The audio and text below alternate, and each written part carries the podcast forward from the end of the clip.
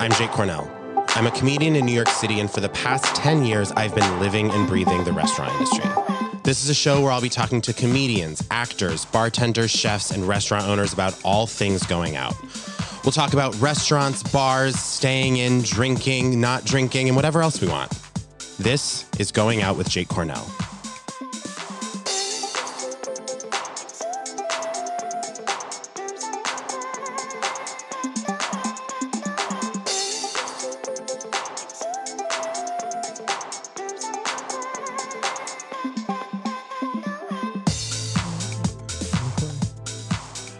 Welcome to another episode of Going Out with Jake Cornell. I am Jake Cornell, and with me, as always, is my friend and producer, Katie Brown. Hello. Hello, how are you? I'm good. I need to jump off right away by apologizing to the listener. I feel like last week's intro, I was truly dead asleep. Yeah. Um, I was so tired. You're like not even denying it. You're like, yeah, it was bad. Nate No, texted it- me and was like, you were so tired in that. And I was like, yeah, it was really bad. well, you, to be fair, had just finished a show. yeah, I definitely signed up for thinking I was like, oh, I'll be totally fine. And then I literally the second we started recording, I was like, this is a mistake. Um, I didn't think it was is- obvious. I didn't think it was obvious to the listener. Okay, well, I want to apologize to the listener. I want I, know, I want them to know that that's not the standard of quality I expect of myself and of this show. And I'm doing this pre-show today, and I feel energized and I feel good. I'm so glad to hear it. How are you though? How's everything going? Things are going well. It's like the festival's almost over. There's only four more days, which is like insane. And then I'm going to London for a few days, Brighton and London for a few days, and then I'm back next weekend. Fun. Is Nate going to join you for any of that part? No, he's still working on the movie, so Right. he can't like take time off. Who are you going to go to London with? Um, I'm seeing. I'm um, meeting up with Michelle Collins. I think on f- next Friday, and we're gonna go out to dinner and have a fun night. She's so funny. And I'm and maybe a friend I made here. We might hang out the other day. I'm in London, and then I'm just gonna see all my Brighton friends the two days before that. I love. That's so fun.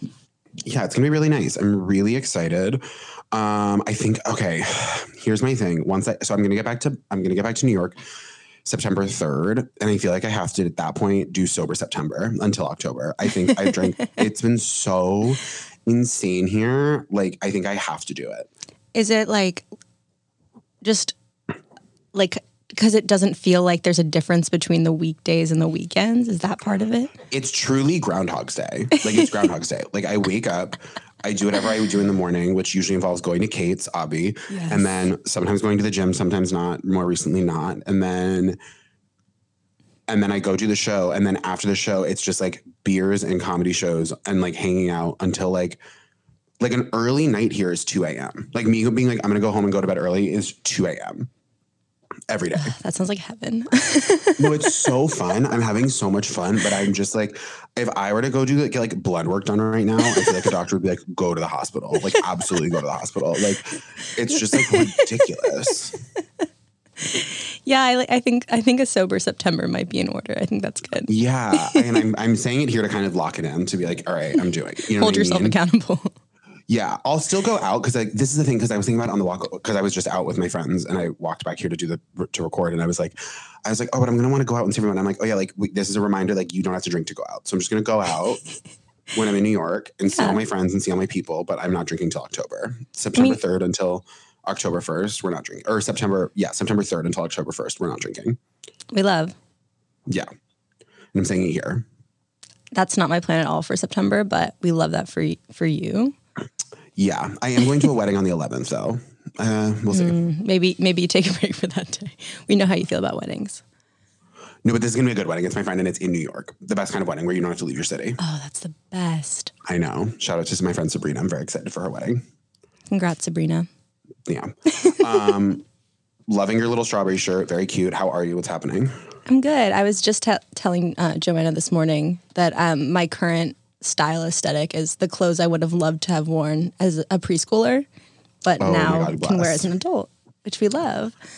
Um, I'm doing well though. I had like a pretty chill weekend. Did a lot of kind of like last days of summer. Not that like summer is really over as soon as September starts, but just kind of like feels different, you know?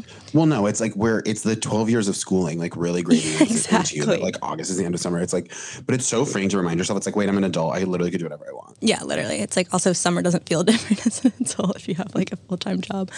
Um, which is really which is really fun. Um, anyway, Keith, Just like the depression creeping in. Like, yeah, I still have to work every single day. it's fine. Um, anyway, but it was good. My my friend's a member of a community garden in the Lower East Side, so I spent um, a day there, and uh, she was saying that she's going to be throwing. I, I guess a lot of people have their weddings there, which is because it's really really pretty. It's on six between B and C, and it's just like oh, I know exactly where you're talking about. That garden is so pretty. it's so pretty. So a lot of you go there too. I lived across the street from there for six years. Oh no way, Keith goes there too. God bless. Um, but my friend's having like a little tea party there on Sunday for her like late birthday. It's gonna be really fun. I I was like, this feels like the least like I felt like it was like a little bit of an escape from the city because I was like, oh, I'm surrounded by green. It's quiet. Wait, speaking of birthdays, Marsha and I just booked what we're doing for our joint birthday, and I need you to you have you guys have to set aside the day, FYI. wait, wait, wait. What is it? And when? Um, we rented out we rented out a movie theater, and we're doing a daytime screening of My Big Fat Greek Wedding. yes, that's so fun. Yeah, it's Do you guys have really the good. same birthday?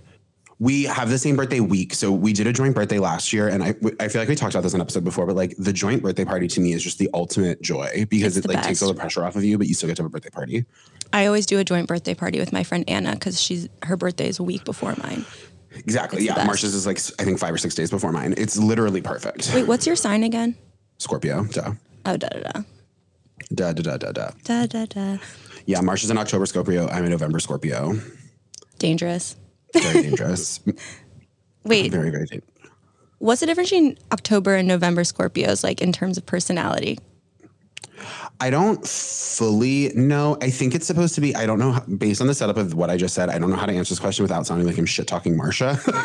Oh, okay. but it's like I think it's supposed to be that like it's just gonna be like really specific to you and Marsha, and you're gonna be like, well, I'm actually like a it's really better bad person. roommate when you're abroad in a different.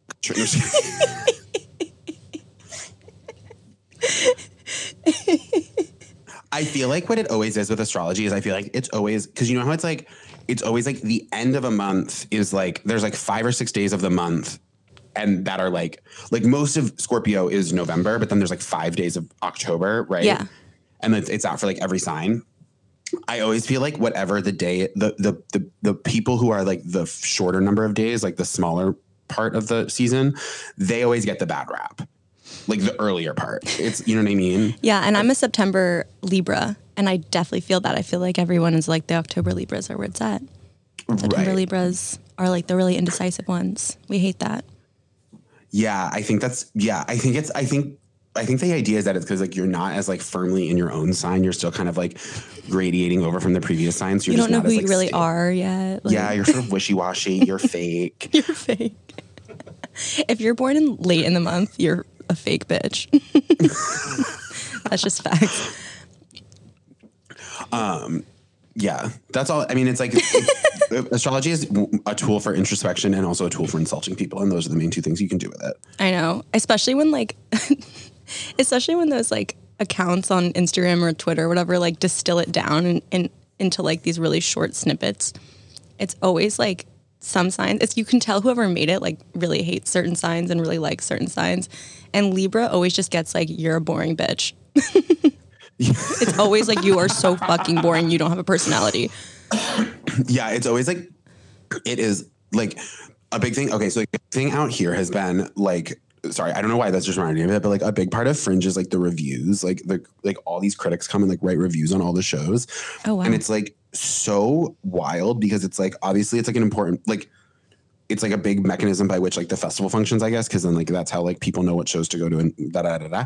But it's like you read the reviews and it's like I see a lot of their shows. Like I've seen a lot of shows out here and like mm-hmm. and you'll see the reviews and it's like every once in a while like someone like this I don't want to name her because it, it was brutal, but like this woman I know out here, she got like this scathing review and I saw her show and I was like I was like, that is not warranted. Like, I don't understand. And I like read the review and I said to her, I was like, there's a, there's a 100% chance that you look like someone who broke his heart. Like, you just look like a girl who broke his heart. Like, That is that is what this is. Like, there's no fucking way. Like, there's no fucking way. It's like, I like, and I just think that's like so true of like anything like, like astrology readings, like criticism. It's always like, I'm always like, this reads personal. Like, I just think they're so rarely objective. Yeah, like whoever wrote this like absolutely hates Scorpios because a Scorpio like fucked them over or whatever it is. Absolutely, Absolutely. I mean, who among us hasn't had a Scorpio? I mean, it's like over, comedians but- do it too. It's like everything. It's like, do you know, like the things I make fun of are like the people that make me mad. Like that's like what we do. Like A hundred percent. I'm not. Yeah, people. It's it's really wild. But you identify with yours, right? Like you identify with this being a Scorpio. Yeah, I mean, I mostly I, I'm I subscribe to the Chani app, and so I really sort of or Chani, I sort of like really do ascribe more to rising sign astrology more so than sun sign astrology. Okay, what's so your I do rising? sort I more resonate with my Capricorn rising than I do my Scorpio sun, but I do Mm. enjoy. I do think there are a lot. I think you know Scorpio sun is still part of my chart, but I do my Capricorn rising is really where I see myself Okay. connected I see that. to my readings. Penny Lane is a Scorpio. Um, and she to me is like ultimate Scorpio. She's so evil, like on the inside. Deep, okay, deep dragging down. Scorpios, Okay, Jesus yeah. Christ. I mean, isn't that like the one thing that is this, the, the, the the Scorpio thing is? It's like they're like evil, but like in a fun way. Well, it's always like I, I made a video about it once because it's like it's a, it's almost like borderline sexual harassment where people be like, "Oh, you're a Scorpio, you like to fuck, and you're weird, and you're nasty." and I'm like, I'm like, we're in a Starbucks, please stop. Like it's so it's so crazy. Like people with astrology, people love to be like it. Like it will just make like wild comments about like your sex life in a way that's like Jesus Christ. Like, we've never met. I feel like we do have like a fetishization of like Scorpios specifically. Yeah, absolutely. It's so wild. I think it's really inappropriate. I don't like it. Yeah, I'm so sorry that I did that to you. do you have fun plans for the weekend? This is like the final weekend of the festival, and so I think it'll just be a lot of like partying, honestly, which has been the whole fucking festival. It's because it's like on the last week, all these new people come into town, like that are from like New, uh, from New York and LA, and so it's like new people to talk to, which is like great, and I'm excited to see them. And if you're listening to this, like I'm not not happy that you're here, but it's like. But it is sort of like last night we were out and I was like, oh, like I don't have anything left in the tank for like small talk. Like for three weeks now, I've been hanging out with the people who have been out here. And now it's like there's new people and I can't like, I'm like, I have nothing left in the tank for small talk. You know what I mean? Yeah, it's kind of like I think of it like. Do you watch Bachelor in Paradise? I have watched Bachelor in Paradise. It's like you watch Bachelor in Paradise, then the people that start at the beginning, like you're really connected with them, right? Like, and then like a few episodes in, they bring in this new person, and it's like I don't really have the energy or like the like mental space like to care bring in, about do you this watch Love woman. Island? Yes, like It's when like an, when an, people on Love Island and you're like, this isn't really for me. someone new en- enters the villa, and you're just like, okay, whatever. Yeah, except the one season of Love Island I did watch, I did really like when they brought in Georgia because she brought me a lot of joy. I only have watched like sporadic episodes because it really, to me, sounds like they're speaking a different language, and I can't understand what they're saying. Oh, sure. Love Island You UK. say the accents- Some of the Scottish accents here, I'm like, damn, like I actually didn't understand a single word you said. And I like don't really struggle with British accents at all. And like truly any of the regions, like Scouse, Manc, like Scouse, you like, can understand. I can understand Scouse. Oh my god. I don't had a really struggle guy- with the British accents. It's but like there was like a Scottish guy. There was one day where I had him repeat something three times, and on the third one, I was like, and I don't. Marsh and I did this. Oh my god, Marsh just I have to go like, press uh-huh. thing. Marsh and I did this press thing for the show. That was like at this whiskey bar, and we were getting interviewed by this guy, and it was on camera, and I was like, I really hope they don't post this video because it was just like me constantly like being like. I don't know what this man just asked me. Like, and having to ask him to like, repeat things like over and over again. I felt so bad. Oh my god. When I was in London um, in college, I was at a bar with a couple of my friends, and this guy with like the thickest Scouse accent I've ever heard came up to us and was trying to flirt with me. And I literally was like, "I'm so sorry. Like, I don't speak German. Like, I have no idea what you're saying." And he was like. No, I'm speaking English. And I was literally so like, I'm so sorry. Like, whatever you're trying to say, like, whatever this pickup line is, like, it sounds like a different language. I'm so sorry. Like, we can't chat. Like, I can't do it. That is so funny. I think that at least, okay, for me, like if I can't understand someone, like I'm pretty like I'm I'm just gonna be like, okay, I don't understand what you're saying. There are people, my mother is one of them, who has a disease where like if someone speaks to her in an accent, she like subconsciously speaks back to them in the same accent. Oh yeah, those people are brutal. It's really, really awful. Like traveling with my mother is like the most like it's really embarrassing. I'll, I'll have to take her aside and be like, "You're being offensive. You don't realize you're doing it, but like someone's gonna get offended. like you have to stop." yeah, I feel like that's a habit I've broken here because I feel like I just very commonly would break out into Australian and British accents back home all the time. And like I like your everyone here is Australian Aus- accent. Thank you, but I share the dressing room with an Australian woman, and I like, I was like, or nor, like I can't like do it. It's like rude. That's fair. She's like, "Yeah, that's actually how I say the word no." So shut yeah, the fuck up. she's like, okay, I guess that's like a po- point of joy. Um, yeah. Ooh, I'm excited. I'm now I'm doing the thing with doing sober September where I think it's going to solve all my problems, and by October I'm literally going to have a perfect life. yeah, that's how it works. Yeah, it's going to solve everything. It's like you putting the spirulina in the juice in the morning. It's like what's going to save everything. Yeah, the, it has to be the blue spirulina though. Yeah, If it's green, it's just not. It doesn't hit the same. that's fair. Wait, also, my friend who like absolutely hates all sparkling water, like she has this weird anti-sparkling water thing. I Gina, Okay. Gina, Gina's obsessed with tanking my show. yeah, Gina wants to see us suffer. Um, but she she um and I did like a little picnic over the weekend, and I brought a Sanzo, and she's obsessed. Sanzo, um, shout out to Sanzo. obsessed. So Nate Nate was out of town this weekend, so no one was at our apartment, and Nate got home to like 100 cans of Sanzo at my apartment. More. more and it's like waiting for me when i get home which is going to be because as we've said in previous episodes i have been deprived of seltzer here Yeah. so i'm going to rip what flavor did she what was the flavor she got into Calamansi. absolutely absolutely You're gonna like get home and take a bath. You're just gonna like pour them all the calamansis like into a tub and just like bathe in it. You're like, I missed it. i'm it. so excited to rip through those Sanzos i'm so excited i love Yeah. them so much You're gonna do sober September, but you're just gonna literally be like shaking because all you've done done is had like cold brew and Sanzo. You're gonna be like so so like sad i actually found okay wait so yesterday i found a good cold brew in a can or not in a can. No, in a brew lab. This place, it's like the place that people have been telling me to go, but it's just like not near my flat. But I went there yesterday with my friends Chelsea and Chris, and I was like, this is the closest I've come to a New York cold brew because the cold brew at Starbucks here does not taste like the cold brew at the Starbucks there. And I'm not trying, I'm not like a picky girl. Like, I'm not, like, I'm telling you guys, like, I'm not picky. Like, I would have taken the Starbucks and been like, I'm, but I'm like, this doesn't even taste like Starbucks cold brew. But the cold brew I got at this place is hit. I have to be honest with you. When I drink cold brew, I feel like I'm gonna die. That's what I'm chasing, Katie. That's what I'm chasing. I want to feel over caffeinated. I every single day I go. They like literally every single day I go to the coffee shops here. I'm like, can I get a? I have to get a fucking once again. I have to get an iced latte with three fucking shots, and then they're like, and then I'll get another one, and they're like, wow, you're gonna be flying. I'm like, babe, I'm barely feeling this. Oh my god. It's a miracle I have not started doing coke. Like I'm telling you, it's a miracle I have not started doing bumps in the morning to It's get like my energy. the up. coffee doesn't hit unless you're like fully having a panic attack afterward. I want to be cusping on a panic attack, and that's what this cold brew yesterday did. And I think I might go get one right after this. oh my god. That sounds like terrible It'll- to me, but I think that It'll energize me to fly for the show. if that's what you need to do, go be Here's what I free. need to do. Um, okay. I think we should get into this episode. It's a very good one.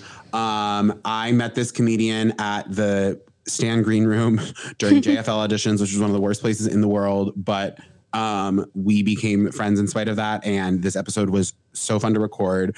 Um, such a unique perspective. You may know her. Mm, I'm not even gonna say it. You probably you should know her from her stand up because she's so talented and so fucking funny and so great.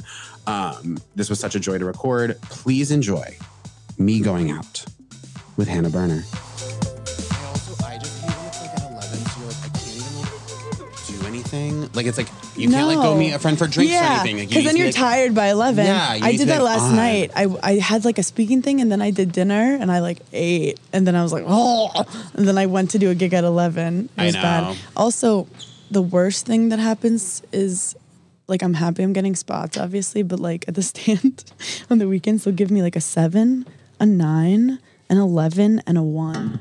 The And one like, is tough. But also like the two, I, I the socializing in between is exhausting. I want to like be on stage, so I'm like sitting there just like. I'm like, this group is sick of talking to me. That group's sick of talking to me. I know that was when that time that we met briefly at the stand. I had that was my first time there. I'd mostly do stuff in Brooklyn, Mm-hmm. and I was like, it reminded me because I used to do UCB way back in the day, Yeah. and that the energy of the stand green room was like so intense and also like trigger triggering to my. I was like, what the fuck is that? and like triggering to my like UCB green room memories, and I was But like, you know what? That wasn't normal stand green room energy. That was like pre- audition. I know. I hate. I like the second I got there, I was like, I don't want to do this. I hated the energy of the room. It, it was like, yeah, stand Were up you audition. auditioning? Yeah, I, Yeah. I had been up earlier in the lineup. My first audition, I was I did Gotham and I was the first one up, and I'm like, this is either gonna go incredible or horrible. But um, I was just like sitting in the back with like a friend, and then everyone was like, oh, like like, and I was like, mm, mm, mm, mm. I know. It's, it's just normally like- actually people smoking weed down there, and playing music, and I like hang out upstairs where it's it's kind of like more social. yeah. I couldn't handle. I was like. Just the energy of like nervous stand-up comedians is like the Oh my God. thing in the Oh, world. it is horrible. Everyone's. This one guy was like, "Is it bad that I haven't enjoyed stand up in three weeks?" And we were like, "No, it's normal." Yeah. I know. It's also like it's funny because like the I feel like the the Brooklyn comics, I feel like at a Brooklyn stand-up show, everyone's like everyone's kind of like just like a little bit more chill. And I feel like the Manhattan stand-ups, because they're I feel like they're the ones that are like really hitting the pavement, are like I- I think about dying every day. Like they're just like truly miserable. I joke because when I go to comedy in Brooklyn, I'm like, "Oh, I have to think of like an ethereal joke. Like I have to think of like a like a smarter joke." And then I'm like, "I'm fucking from Brooklyn. Why am I trying to fit in with these people who move from other places into Brooklyn?" I'm like, "I am Brooklyn, bitches." Anyway, so have you have you lived in New York your whole life? So or did you ever leave? I was born in the Bronx, and then after a year, we moved to Brooklyn to move into where my dad grew up in Park Slope. And then when I was 14, I moved to Florida to go to a tennis academy because I was like one of those like intense tennis Okay. players. Um, and then I got a scholarship to play tennis at University of Wisconsin. Whoa. And then when you're playing tennis tournaments, you kind of travel to all these like random ass places. It is kind of similar to stand up, where on the weekends you're just like, well, how did I end up in Idaho? Gigging. Yeah. So I, but then after college, I was like, I need to go back to New York. I'm very like a one of those New Yorkers who are like, there's no place better than New York. but I do love going. I've in my stand up travels, I learned that every city has like at least one block. Yeah. That's lit. Like one block that's like there's- cool, good restaurants, a thrift store. It's just about finding it. yeah. So every place I've enjoyed, I'm but I'm I really love the people in New York City. Yeah. So, are you a going outer? This is a show about going out, so I'm curious. So I have the worst party anxiety ever. Like I'm so bad at po- partying. And has that always been true? um yes. Classic a classic story is I went to go to University of Wisconsin on like a a trip um where the athletes kind of show like take you out to make you want to go to the school. It's like a Oh, recruiting trip. word, word, word. And I literally called my mom and I was like, "Is it okay if I like drink a beer?" She's like, "Don't tell me this. Like, you don't have to ask me." And I'm like, "Do I really need to go out later?" Like, I would call my mom, and be like, "Do I have to go to this party?" I didn't know why. I thought it was just because like Was she a really strict parent growing up? Like, was No. it no? Okay. it was no. My mom at one point was like, "Please, like, do ayahuasca, like, do something."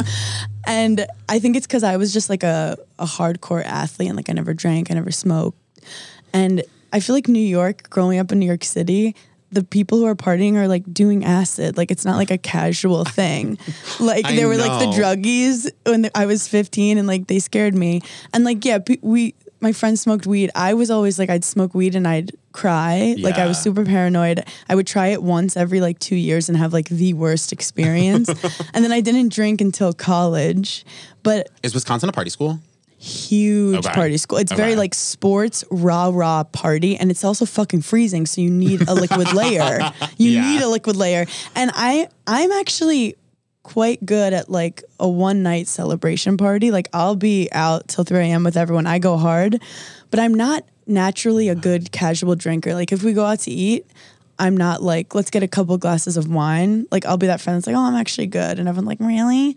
But from my stand up, I think people think I love partying. I also was on a party reality TV show. Totally. So after shows, people are like, let's do cocaine. And I'm like, I'm a grandma. Like I'm actually a grandma. And I think it's social anxiety, just like parties. I never loved like drinking or smoking. So I would be like, okay, I have to like make everyone think I'm funny. That's a lot of pressure. Yeah. It's so interesting that you aren't into those things and yet you were drawn to stand up comedy and a reality show in which like Dude, it's crazy. those two environments But are I- so party adjacent. It's actually just like I love entertaining Yeah. and I love writing and I love performing. But we were talking earlier, I don't I don't like the late night spots. I don't drink when I'm I really take it as like a real job Yeah. to me.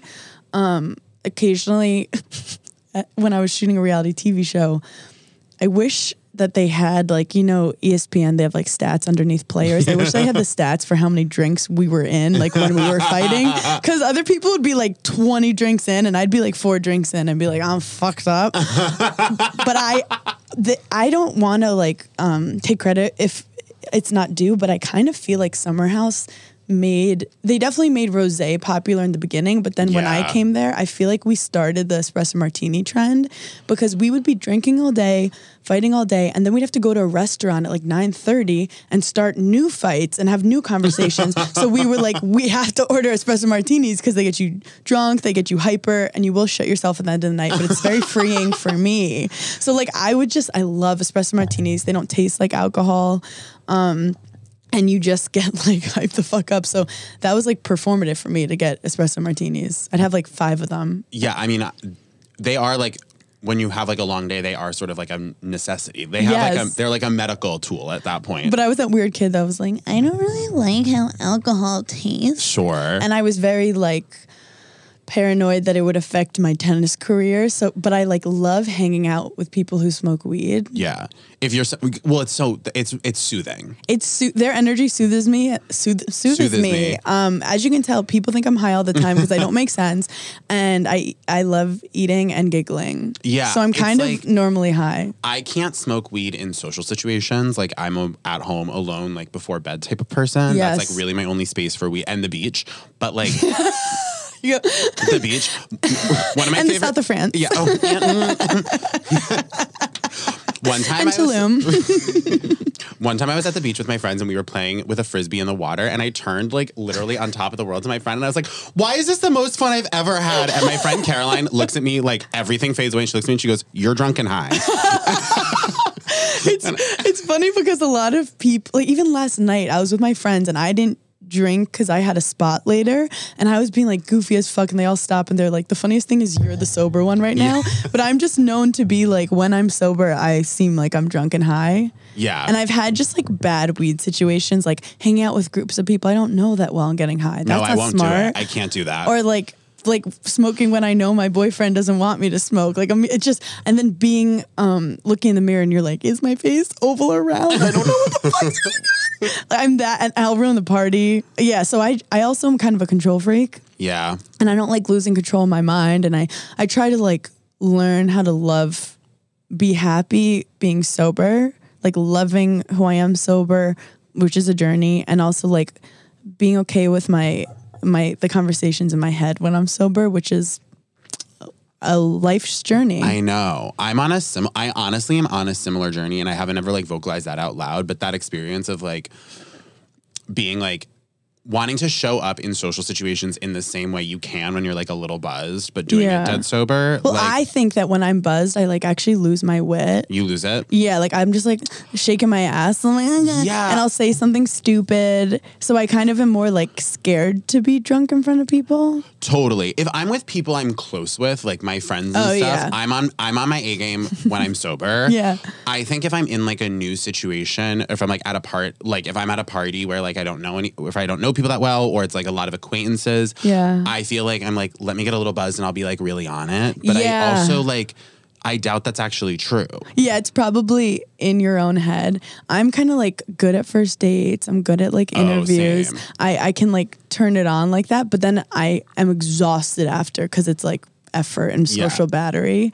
With all of this, I'm just like so interested in like how did you handle energetically being on a reality show like Party House, like or um, some Party House? I'm actually House. like a sensitive soul. Like I'm very outgoing and stuff, but my first two seasons were actually like the dream situation of reality TV show. They kind of cast me as like the funny truth teller. Yeah. I had like a f- really fun like romantic story in the second season. And then third season they locked us up with COVID and like my career started to do well and that's like when things just kind of weren't good in my last season. Yeah. Cuz basically like people like reality TV is scary when they turn like when they're like okay your your storyline has been too like positive. Yeah. and then like you kind of don't have control of what they want other like basically other people will imagine people that don't like you narrating your life to other people. So and then you're just like and then you're silenced and then you're just watching like them fill in the gaps and you're like oh even if like you're you feel like you did fine. If other people don't like you like you're fucked. Yeah. but it did teach me a that um I like tried it out. And Yeah. it, it gave me a great platform. And if I had a little more control over like post I could see myself doing it more. Yeah. but it also like really taught me like the biggest lesson. Cuz as like someone who is a performer we want to be liked. I even it was great to have like um, people not like you based on like something that's not even you because that's my biggest scariest fear and the universe was like let's level up Yeah. and it was fucking hard I mean, there's a relief when something you're really afraid of happens because now you can't be afraid of it happening. you're so right It's like there's a relief to that. well, everyone kept being like, this happened for a reason. This is a blessing. You weren't meant to do it anymore. But then you're waiting around like in very um like um actor performance way where we're like, okay, well, where's my next TV show? Yeah. Like why did this happen? Yeah. But I've recently come to conclusion like, yeah, that stuff comes and goes. It's more like internally I grew. I just didn't know that because I was sad for a while. Well, of course, it's it's hard to like instantly the moment something like that happens, being like, "This will be good." It's growing. like you're allowed to mourn it for a second. Yeah, and people are like, "Oh my god!" Like, because also I was having this whole comedy career that they weren't showing behind the scenes. That was like my passion. Um, I'm sure that, and that makes so much sense because that's you're you you're the editor on that and the writer on that, and like Yeah. you're control of you're in control of the narrative, you're in control of the optics of it. I actually, I think I was good at reality TV because I I wanted to show all sides of me. I wanted to show my mistakes. I was very like open about it.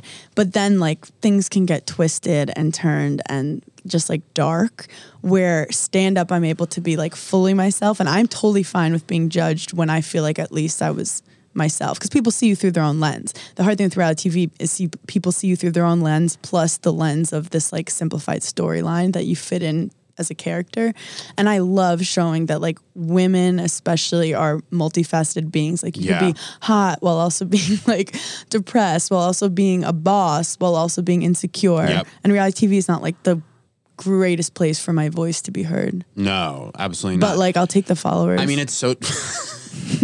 Hell yeah.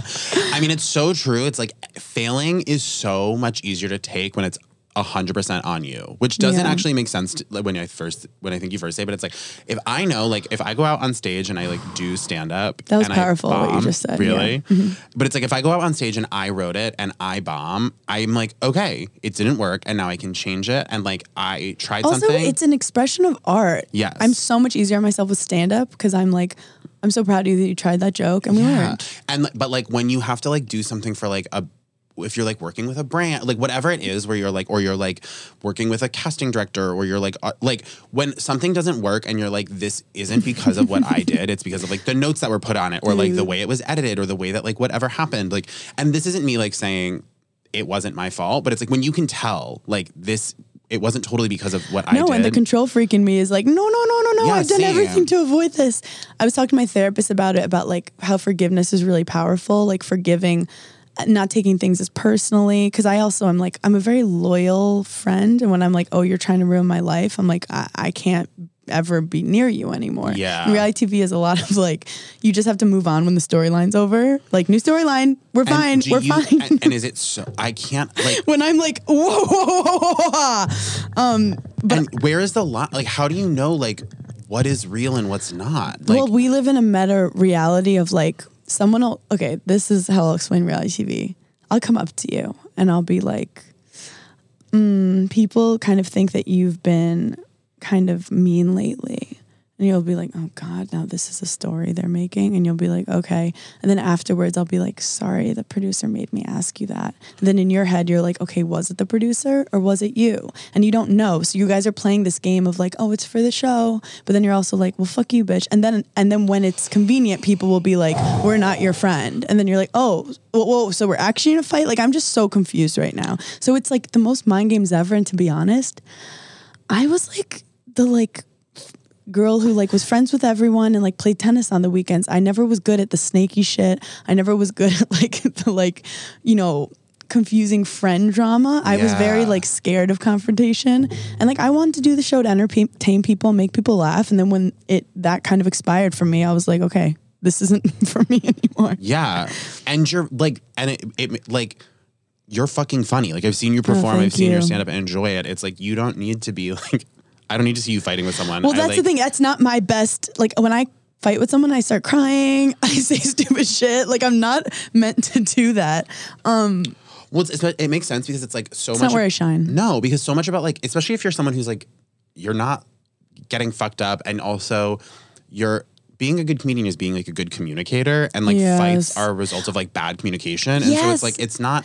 It's upsetting when you're like, I'm not being understood, I'm not being heard, I'm not being given the opportunities to communicate. in Uh, well, as I'm trying to comics, we just want to be heard. Well, and, yeah. And also, it's yeah, it's an expression of um yourself and being like really honest. And I just realized that like m- seeing me fight and stuff is really fun and and it is like true and raw. But seeing my st- they don't want people who are self-aware. They want to edit so people laugh at you. Yeah. So if you're like, they like don't show any of the like me and my friend just being funny together right. because people don't people watch it to like kind of laugh at you and feel better about themselves which is honestly totally fine with me i love being laughed at too but you're like oh this is really not the best way that i'm like giving to people like i'm actually way more valuable Yeah. being authentically myself than like the totally el- like saturated version of myself that's been oversimplified and like um more extreme Yeah.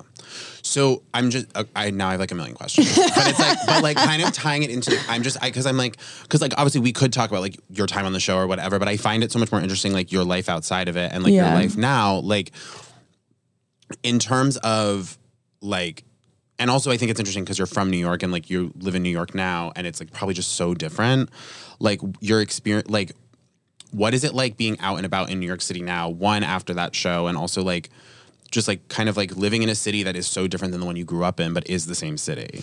Yeah, I I well I love the show also because it's supposed to be about New Yorkers who go to the Hamptons on the weekend and I grew up in Brooklyn and then on the weekends I had family in Shelter Island which is like way out and that's where I learned to play tennis and so the show kind of felt like oh this is a good a decent fit for me except I actually don't love partying that much. Right. So like I feel like I would have done better if I was like you don't want to be blackout because then like who knows what you'll say, but you want to be a little drunk to say loosey goosey where like I would remember everything everyone said.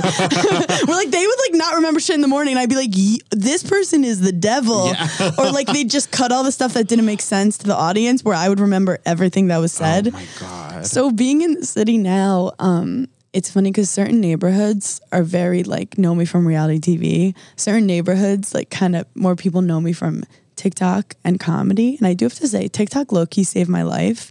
I know that like you love TikTok as well, where we can bond because Instagram became like a lot of reality TV followers where there's like a lot of like hate because they put like people against each other. It's like WWE and it would be people being like, I'm team this person and that person and fuck you. And it's very black and Yeah. white. Where TikTok, I started posting my comedy, and initially it just sends you out to random people. So it's not just like people who know me from Summer House. Well, no, like to be honest, like when we were talking about casting this season and I like brought your name up, we were like, great. And then Katie, like later on, was like mentioned Summer House, and I was like, "What Summer House?" Like I just knew you as a stand-up from See, that- TikTok. I that makes me genuinely obsessed with you. and I genuinely didn't. And I booked you on this as a stand-up, and like knew you, f- and then I saw you at the stand until very recently, and then I like went back because like I'm not the biggest Bravo reality Yeah. person now. I was like when I was younger, like. I went back and was like, "Oh, okay, like this is a thing." But I had no idea. I thought you were just a stand-up who like came up like everyone else. That makes me happy because I have put a lot of effort into trying to like get that perception of me of getting out of reality TV. It's really hard to transition. I think three seasons, if I had done more, I, it would have been spot. harder. Sweet But also, some people know me because my first job was at Betches, this media company where I was the seventh hire to do comedy videos for them. And that was like I had no experience, but I knew how to edit. But I I basically just came with a bunch of funny ideas. Like I was just a funny friend. I never thought that I could monetize it. Also, I grew up in New York. Everyone's fucking funny. Like my whole family's Totally. hilarious. I didn't know that it was something that was just a personality trait. Same. So then I was like, wait, humor is the only thing that's been with me throughout my life. Yeah. Like when things are bad, having a sense of humor has always been fucking there for me. So that's kind of what it's like. I'm Mother Teresa. I'm giving back in that way. but I do think that in the city, um, having summer houses sometimes it's hard where like it's kind of like that toxic ex-boyfriend but imagine people all the time like talking about him to you and you're like okay i'm kind of like like moving on from that but then also I've, i'm so thankful for it um, but then the city is obviously just the most amazing place to meet other comics who really um have comics are like blunt and honest with you and they're like look like you have a following like people are gonna hate you for that Yeah. you're gonna like skip certain l- things that other people had to do and and then i'll argue and be like well did you want to like have you know hundreds of thousand people hate you for six months because of a stupid reality tv show like i feel like that's that's equivalent to bombing in a basement for six months if not, maybe worse. and also early on, I had to get my hour um, very early on in my career because I had a following. yeah. So I kind of didn't play by the rules of like, oh, do five minutes for five years. Like within six months, I was doing an hour, which some people would have said is like very risky and could be bad for your brand. But I'm like, I have that like uh, stupidness to me where I'm like, I just want to create and go out and try my best.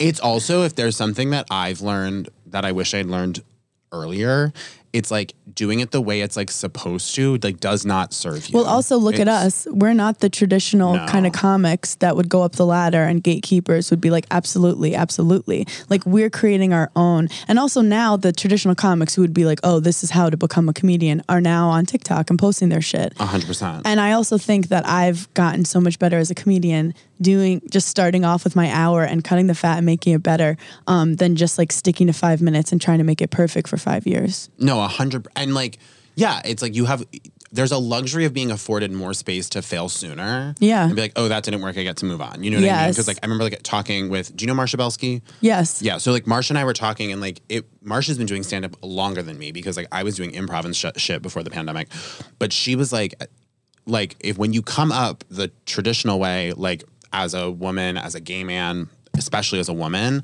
it's she was like.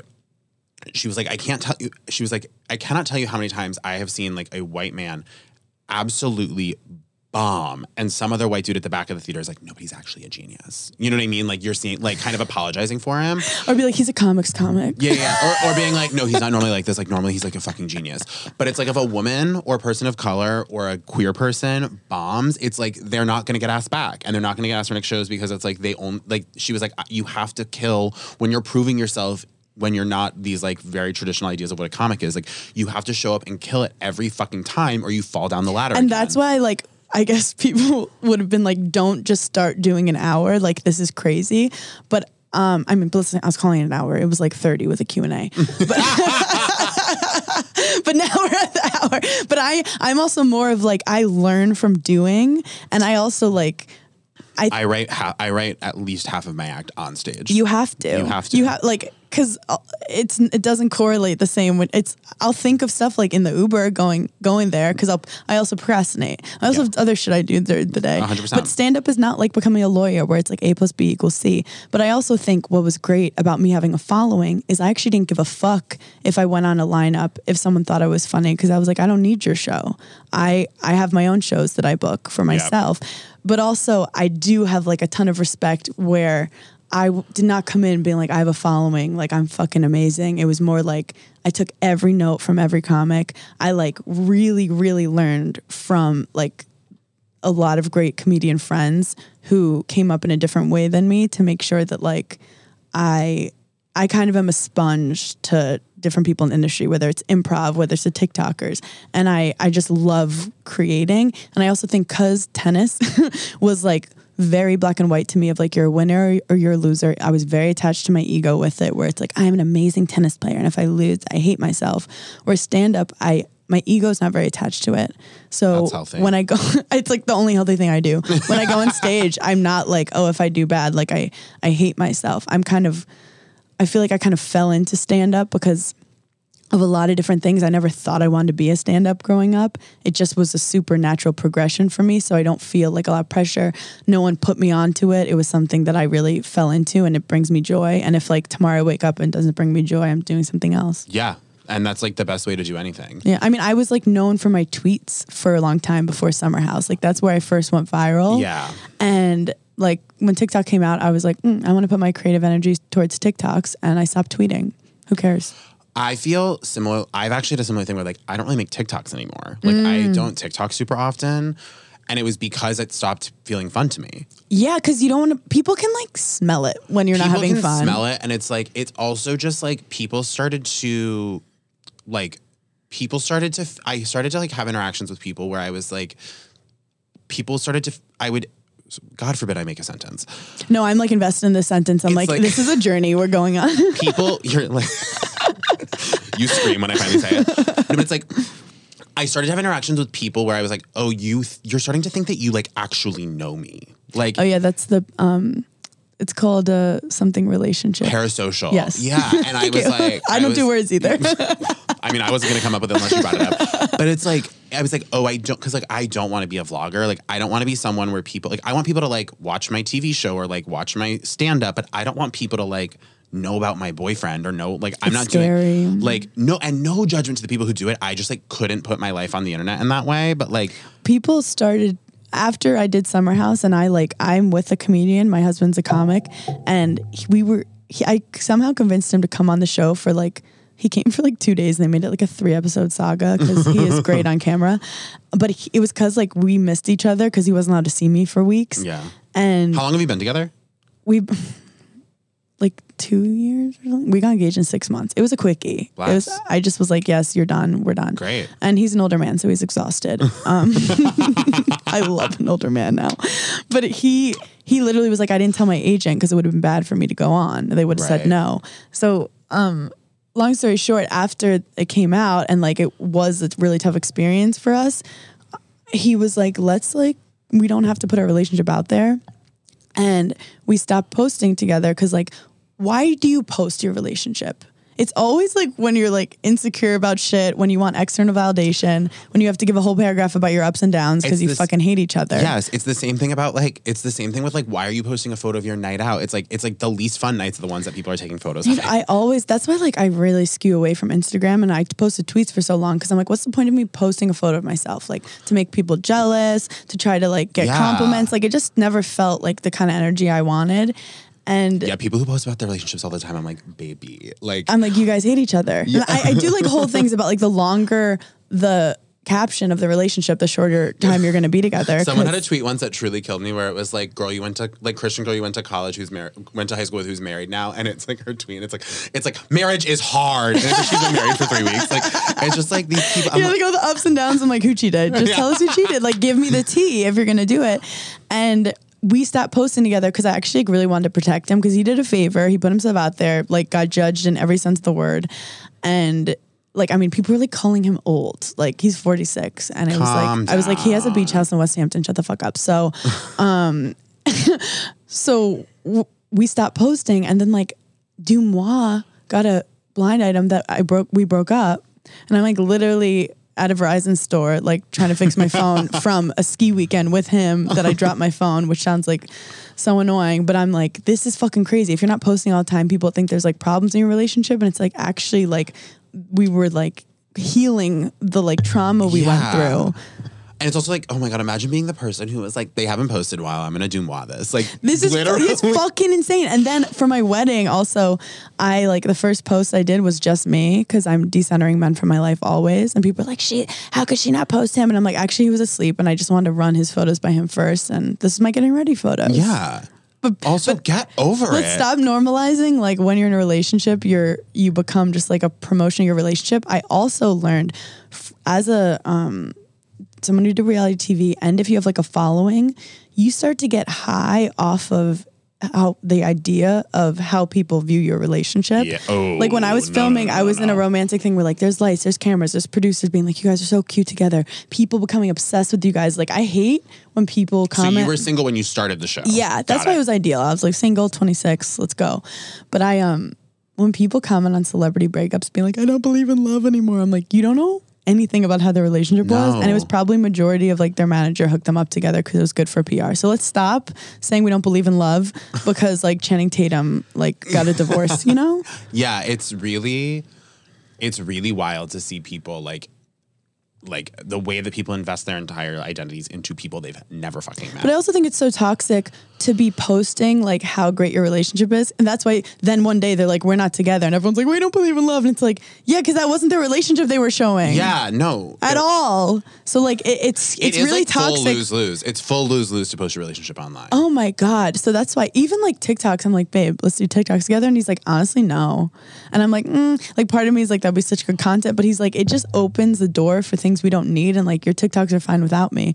And I'm like, honestly, I guess it's so much better. I'm not with a guy who's like using me for content. I know. At least I know Anytime I see couples make Instagram content in or not Instagram TikTok content, and if you are listening to this and you've done that, I'm sorry, but Mm-hmm. it's like I am just like I do feel like it's like it's like I feel like I'm watching someone cross a line that can't be uncrossed, and you I'm know, like, I could see it being fun for like the beginning where you do an accidental funny video with them. That's different, but the second- then they become a thing, and then what do you think? You wake up and it's like, babe, babe, can you do this? Babe, The, we like- need to get this. Babe, do it again. Like the fights that must that happen. like cursed shot that is like so fake that you always see, and it's like always like them ap- approaching the guy from the back while he's sitting on a white couch on a phone, and it's like, babe, and then like he turns like every TikTok that starts that way. I'm like, this is so cursed. I actually do want to. I want someone to do a reality show of these TikTok couples of what's actually behind the scenes of it, or one of these like famous um, mommy bloggers of what it's actually like. Where like, oh, you made your baby. Like, how many times did you make your baby do that to get the shot? I would watch a mom- mommy blogger reality show. Like the second it's over, she's like, seconds. "You're so fucking lazy. All I need is you for two minutes." Like I, I just think some, they're monsters in real life. Because also like think of fitness bloggers. Like they finish doing their like fitness thing and they go jewel. Like it's all fake. Yeah. when I look at like fitness people and I see how like I'm like, do people understand how dehydrated you have to be for your abs to pop that? Oh Like, my God. These people can't drink water. They're the before of like when girls show like when they were really skinny, being like, "This was my darkest time," and I'm like, okay. And then we're following all these But girls. we never fucking learn. Like We I don't learn. still- we don't learn. every person, ev- like so many hot people will come out like 15 pounds heavier, looking gorgeous, being like, "Hey, I like actually almost died and was miserable. That's how I look like this." Like, I was and then two- fully close to death. and then I will scroll two pages up and see a different guy with abs and be like, "He has a better life than me." And it's like, no, he We don't doesn't. learn. We cannot learn. Well, it's even like the media when remember when they were like, "How could they do this to Britney?" And the next article is like, "Kim Kardashian looks fat on a beach," and I'm like, "We don't learn. we don't. We don't fucking we learn." truly don't learn. It's so crazy how integrated all the. I think I also is. just like lost trust in like the media, people, everything. So then once you have like no expectations for the things around you, it's sad for a while, but then you start to like see where the good energy is. Like I just was very um what naive. I was very naive in the Yeah. industry. I was like, it's gonna be just so fun, and I have good intentions. And it's like, no. Once there's money involved, like y- anyone will fuck you. More money, more problems. Yeah. Biggie was right. What? so what is like? What do you do for? Where are you like going for when you're not working when you don't have spots? Like what is like exciting to you for like a night out? Is it a night in? Like what are you doing for joy? Oh, good, good question. Good question. Um, I really love doing nothing. I actually have like a fetish for it, like a kink, because I think my whole life I had to like practice and do stuff. So I have this obsession with like, oh, I have nothing for four hours. I do love. I'm an eater. I'm half Italian. I love to just like order like f- tons of Thai, tons of um, Indian, lots of sushi. She's a delivery queen. Delivery queen. Wait, can you can you name your spots? Just because I think the New York listeners will appreciate. I honestly, I go for more like like auth- authentic Mexican, like not like the fancy one. Go for the one that's I mean it's not like real authentic. It's like fully Americanized, like enchiladas with just like tons of cheese, like Sure. cheap. I want the like local Thai spots. I want the local Indian Yeah. spots. That's like my thing. I want diarrhea afterwards or it didn't hit hard enough. I love the food coma. I think it is definitely an emotional eating of like I'm I feel complete and heavy in the couch and I have my cat. That's the problem. When you have a cat and they start purring and falling asleep on you, you're not going anywhere. The OG weighted blanket is a purring cat. Yes, but I do have to say I did have a very epic bachelorette party and I did not expect it cuz I'm not a big partier and it was the most incredible weekend of my life. Walk me through it. Okay, I'm gonna tell all the girlies, all the the guy glees, the gay glees, what to do if you're in Miami. So we Wait, I actually want this because my boyfriend really wants to go to Miami, and I find it very overwhelming to even like approach. yeah, like I had so much anxiety going into my bachelorette party because I'm like I'm forcing my friends to go somewhere to party with me. What if I like get too drunk the first night and like fuck up? What if I can't hang? Like there were so many, Yeah. so much anxiety. We stayed at the Good Time Hotel, which I loved because it's like the rooms are a little small, but it's like good aesthetic and amazing pool vibe.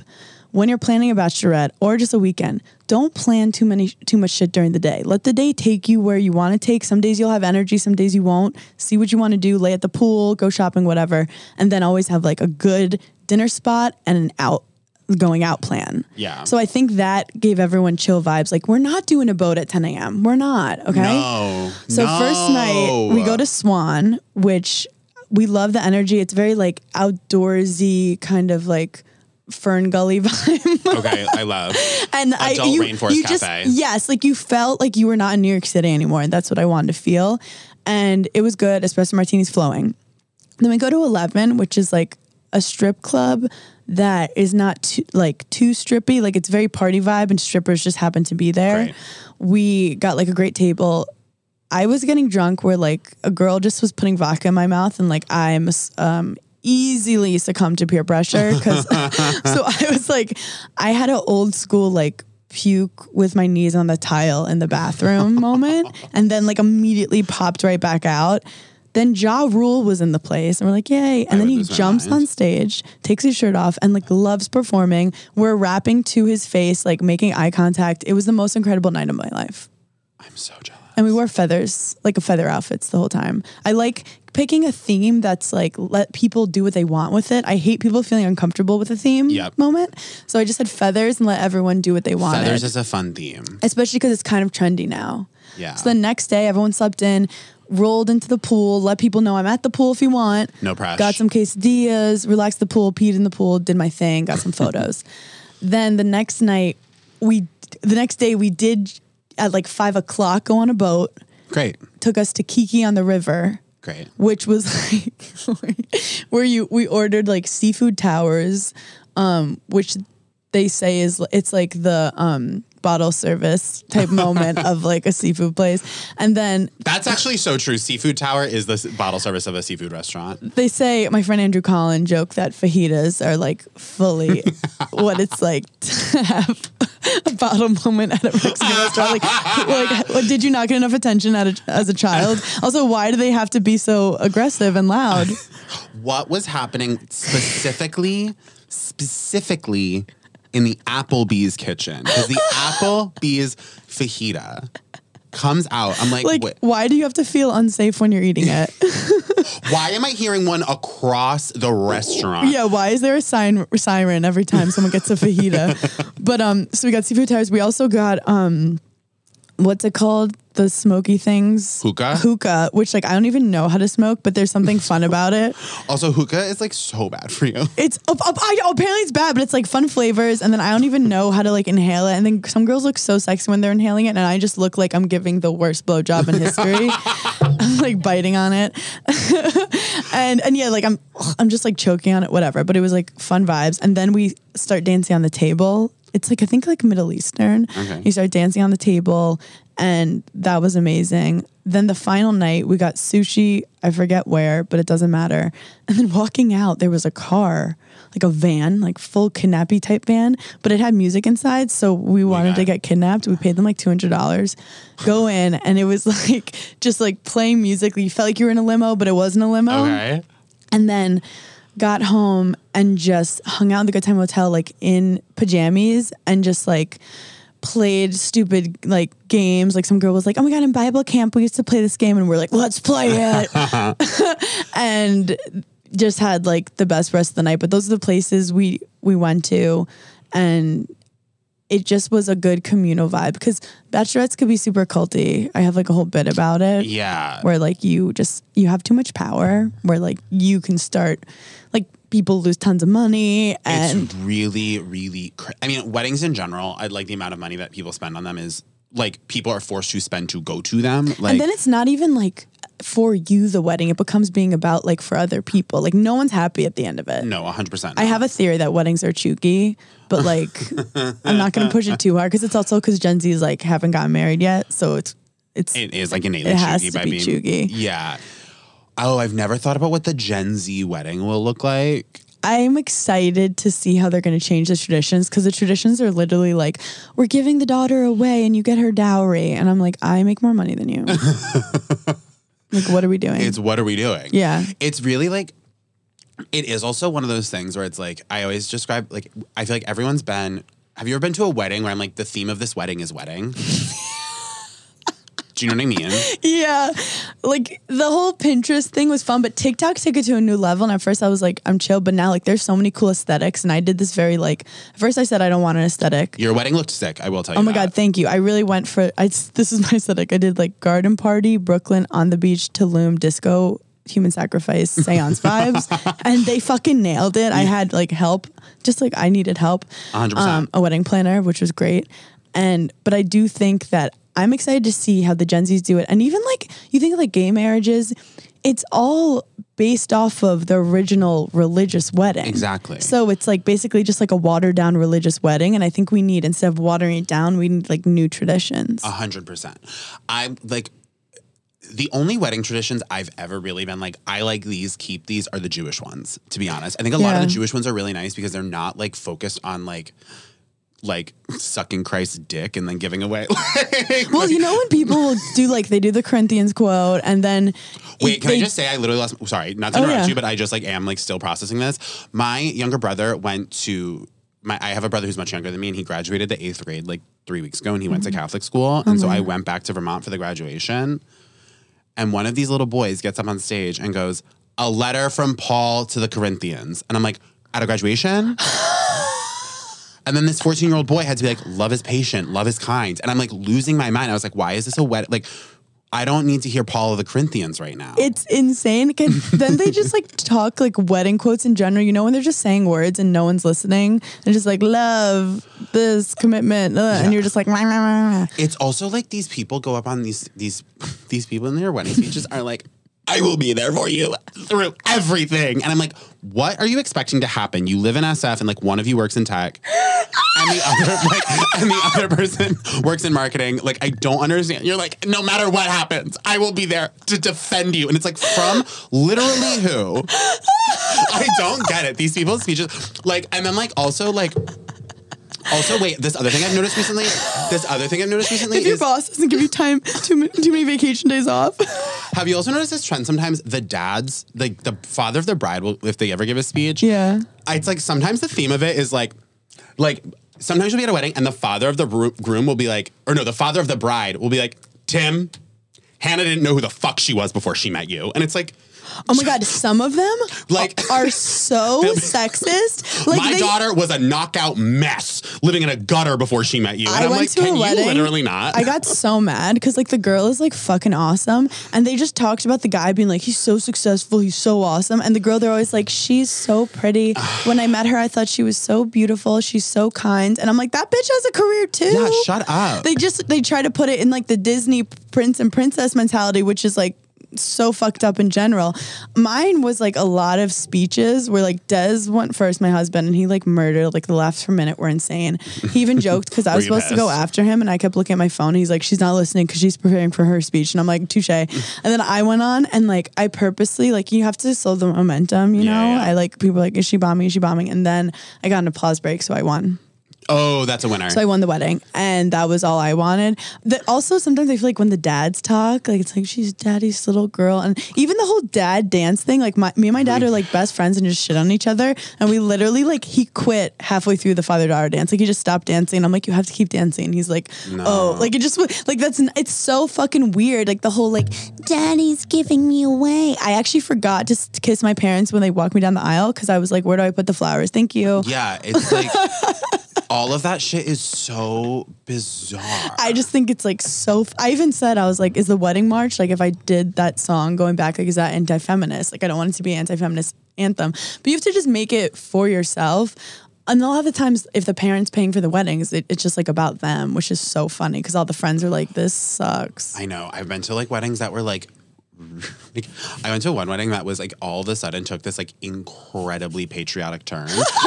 and everyone from New York was like, Oh like no one knew what to do. And it was like you just had to be like, yeah, the, the parents are paying for it. So the parents America, get, you're like, let's yeah. take shots for America today. Yeah, essentially, just like okay, like I have to like I'm always so stressed because like I just would talk shit about all the weddings I've been to all the time, but they are like also my friends who I've like deeply loved.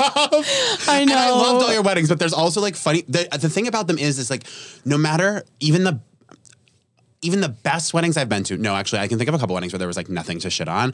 But it's like there's just always something that everyone took so seriously that like when you zoom out of it, you're like, this is dumb. Yeah, you know we also mean? come from a different lifestyle where like all we do every day is trying to get attention mainly on ourselves.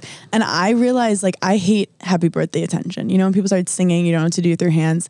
I like to be like, do we like her? And then I have to earn it by saying Yep. something witty. Like that's what I get off on. The whole like forcing everyone to like look at you and give you attention. I hate. I actually hated it so much. And whenever someone was like giving a speech about me, I was like, are people enjoying this? Like, are they having fun? Like, I didn't give a fuck. Right.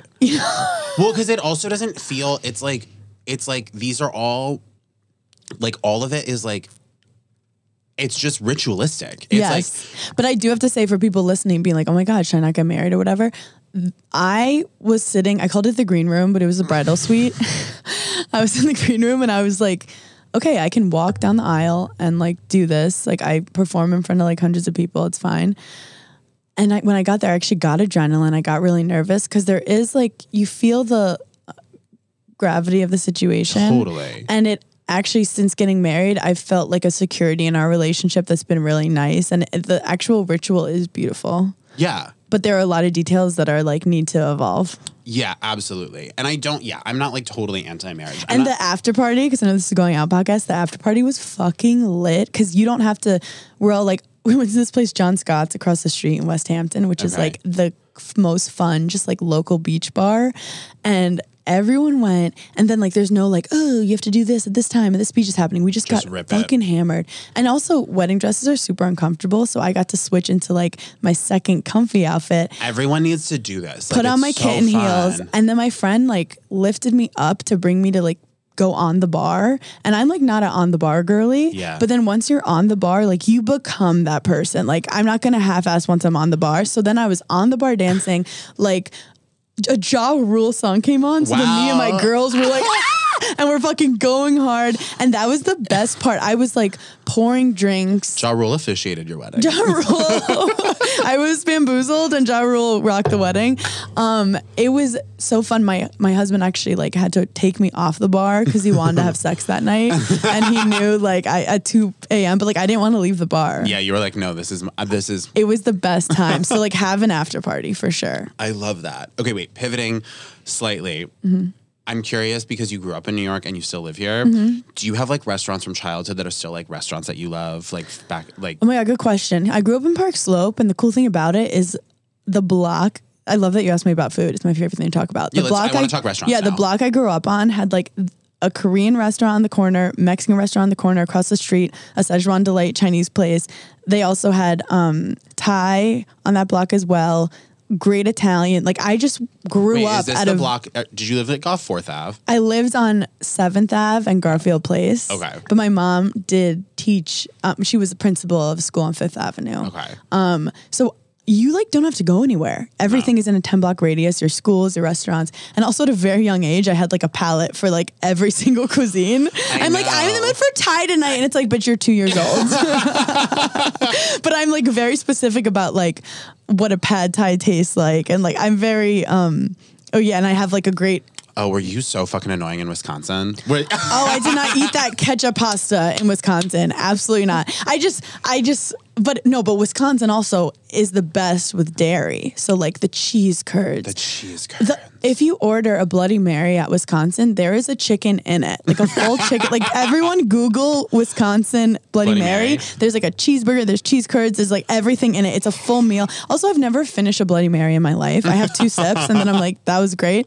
Um, but and I actually my first job was at 16 was hosting at a Korean barbecue place that the chef was like really really prestigious and I was 16 years old hosting. There wasn't any technology, and they got a New York Times write up like that Oh, week. fuck. And Manhattanites are coming in, being like, "Where the fu- oh, how long is the wait?" And I'm like, two and a half hours, and they're like getting mad and all this stuff. But it was like it was a very fun experience. people when you I don't think people understand like how in the trenches being a host of a restaurant is. Like I had to do a I full have- system with. And I, this is what I learned. Also, the the hostess who actually aren't that great are the ones that will just be like an hour because that's easy. You like under promise over deliver. Where like my goal, even though I was getting paid nothing, was to seat as many people Good. that night. So I would literally be like, "Hey, I have a two top in twenty minutes. I can squeeze the three of you in, or you can wait another like Yeah. this amount of time." And I had a really good system where I knew like really exactly how long people would be. Um, you so sound I, like you were the dream host. I I But literally people still lose their minds. oh no, you're gonna lose your mind because God forbid this is what happens. The table will be done, and then they're chatting. They're chatting, chatting, chatting. They're not leaving, and you didn't factor that into your time, and then they're mad at you because you. But those people have been sitting with the check for a long time. You'll give them some eyes. Um, every now and then, like someone would freak out, but then every now and then someone would like give me a tip, being like, "Hey, I could tell you're like." I would like fully like start bussing tables because it would be so You busy. Oh, we were moving and grooving, so now I judge hosts when hosts will be like, "Oh, it's like an hour." I'm like, "Is it? What is it really?" Or are you not playing your game? yeah, because they're afraid that they're getting in trouble. But I'm like, "Tell me what it really is," because like we're gonna walk. You think it could be 30. It's okay if the people say that's not your fault. I'm like so into that. I do have spec- Park Slope has changed so much since growing up there, but I do have to say um, for everyone who likes to go out east in the Hamptons and party, um, in terms of restaurants, uh, Shelter Island is where I grew up a lot, and Vine Street Cafe is the most incredible dinner. Get the cal- calamari salad. Su- Sunset Beach is where like everyone goes to party, um, and Salt is a great place where actually with Luann from the Housewives name dropping, she has a place in Sag Harbor and she like boated and you could park like in front of with your boat, whatever they call it. Um, Marina. yeah, in front of the restaurant, and you just go up, and they have this um, shipwreck bar, which is an old boat that they turned Fuck into yeah. a bar. So that's lit. It just takes a lot. It, you have to get a ferry to get to Shelter Island, and then at Summer House, the main places we partied were Southampton, um, in a place called Southampton Social. We were just there. Can you ever night. go back there like emotionally, or is that like So I'm actually got really good friends with the manager. oh sick? So like he went to my wedding, so I'll like I'll go. Let's okay, wait, but let's like make this very clear. Yeah. If you like, I cannot think of a better testament to your character and like who you are as a person. If of if you of the people filming that show there at that restaurant, you're the one that's friends with the manager.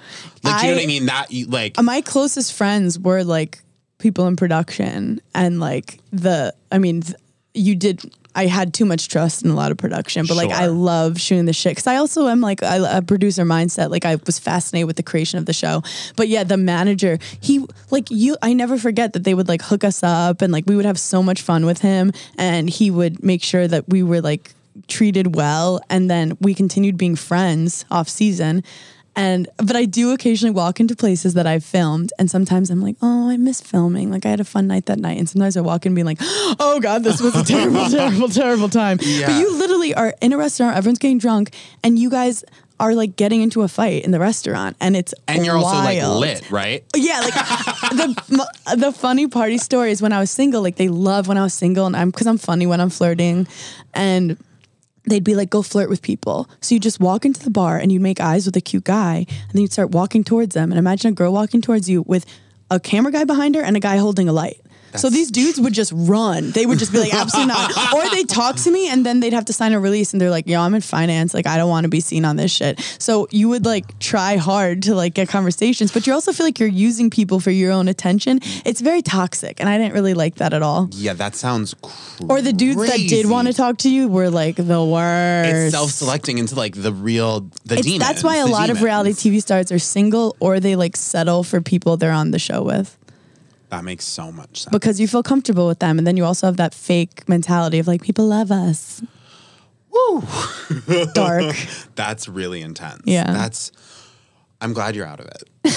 Honestly, for like, it- Well, the universe was like, you're done. yeah, I didn't have a choice. The universe really like showed me that I need to start a different path, but I also love changing my paths. Like I love change. I love a breakup. I love getting fired. It's like my thing. your childhood divorce. No. Whoa, My okay. parents got engaged in 5 months and are like obsessed with each other. Very healthy relationship. I can't imagine what that's like. that's the craziest thing I've ever heard in my life. No, like they are like flirt with each other. But I had very high expectations for my own relationships because I saw that. I just pictured if my if I saw my parents flirting with each other, and it, I just pictured the back of my head exploding, like just like, like Like that bird in Shrek. truly, yes, just like two little legs left. Like I could not imagine. My parents, the idea of them flirting is so upsetting. But also my parents were very their their relationship is so simple. They're not big drinkers. They're very like get home from work, turn on the Knicks game, get Chinese takeout, and that's it. So I think that's kind of how I envision my life. Like I actually think the person you're with should be like the person you could just talk on the couch with for forever. I'm not flashy with my relationships. I'm not I mean, I want like a tall handsome man, but like I'm not we're not trying to go on these crazy vacations or like be big partiers. I think a lot of relationships they How did you bond? He i actually saw him at the cellar like s- six years ago before i was doing comedy and thought he was cute but he lived in ireland. And then during the pandemic he moved back and had added me because he saw me through that i was a comic. Never asked me on his pod. Rude. Um, I- that's why i thought he was adding me. And then eventually was like oh i see you're out east. You want to get coffee? And that was it. Wow, it was very straightforward. Coffee date. yeah because he doesn't drink Okay, blast. he's sober i do think some people it's like do you like them or do they enable your drinking Yeah. Oof. and that was like heavy what I just said, but Yeah. like it's something that's important. And I find so I love going to party cup podcast and I'm like sobriety. I mean, people are um no, but it's not. I, experimenting with sobriety a lot now. Oh, I think it's a big conversation, and we've talked about it a lot on this show. And it's like, I just think that like so like. I like to talk about it in the sense that I don't think they're intrinsically linked. Like, and I do drink and I do go out a lot, but like, I don't think that that is like inherent to like what I love about like going to a restaurant, hanging out with a bunch of people. I also don't for me because I don't I don't have like um an addiction to alcohol. I just it's not like a part of my it's not I don't love it. So I'm not like I don't say I'm sober ever. It just I drink when I want to. which I think sounds really healthy. Okay, so this has been heaven. Oh my god, so much fun. I've enjoyed every second, and now I like to end it by planning a night out. Oh my god, I'm obsessed. Us together. Oh my god, this is so fun. Okay, I we start with the good food. Yeah. We start. What is a um, kind of food that you like to eat? So if I'm planning a night out and we're doing food, my number one goal is to sort of negotiate delicious versus heartburn. True. Like how heavy do we want to go? It's yeah. So it's like like you said Szechuan and I really perked up, but I'm also like, do I want to like bar fire on a Okay, I know what we're doing. I know what we're tell me, tell doing. So we're going to Chinatown. There's this place called Peking Duck House. Yep. And we're going to get a Peking duck. Yes. And y- it's like kind of heavy, but you it's like you have fig sauce, you have like their pancake, Yep. the duck, and it's not going to be too heavy because we're sharing it. Yeah. We're gonna have a couple, and then we're gonna do some sake, Yep. and then we go out somewhere downtown. Where do we go? I really like, and I haven't been there in a long time. I really like Apotheke on Pell Street. Do you know? Ooh. Do you know that? It's a speakeasy on Pell. I love a speakeasy. Okay, and it's in Chinatown. So let's go there. I love that so much. And then we're down there, and then like if it gets later and we s- randomly feel like it, we could like go dancing. or I love a something. really shitty place to go dancing called Niagara. Have you been? disgusting, truly disgusting. One time- but they play like 70s music. One time, my dad got my, one time my dad came and visited and like tried to keep up with me and my friends partying, and I have like this photo of us in the Niagara photo photo booth, like me and my dad, that is like so cursed. Like, Was I just there like for 70s night or do they always play old school music? Um, I don't know because I have not gone back in a long time. Yeah, they they have like a disco ball and they were playing like the Bee Gees and I was like, this is fucking sick and like it was gross and so much fun. Yeah, I also recently went to this place called Joyface. Have you been there? No. They have like a disco ball and it's really dancey, and I had a fucking blast. So we could also go there. Okay, okay, I'm open to that. I'm also not when I'm going out, I'm not the mom. I'm not the planner. I'm like if the energy is good, I'm just like down to clown or I'm that person that's like how do we get out? Like how is this easy to get out? Yeah, I'm not trying to do anything that commit that feels like we're. But like to get me out, start with eating. perfect And let the night go where we want. Okay, perfect. Well, I'll see you in Chinatown. And we'll pop our pussies. I love shaking my ass. Perfect. At the end of the night. I can't wait. Thank you so much for doing the show. Thank you so much for having me, Jake. this was heaven. Bye. Bye. Thank you so much for listening to Going Out with Jake Cornell. If you could please go and rate and review us on whatever you're listening to this on, that would be really gorgeous for me in a huge way. So thank you. And now for some credits. Going Out with Jake Cornell is recorded in New York City and produced by Keith Beavers and Katie Brown. The music you're hearing is by Darby Seaside. The cover art you're probably looking at was photographed by M. Cooper and designed by Danielle Grinberg. And a special shout out to VinePair co founders Josh Malin and Adam Teeter for making all of this possible.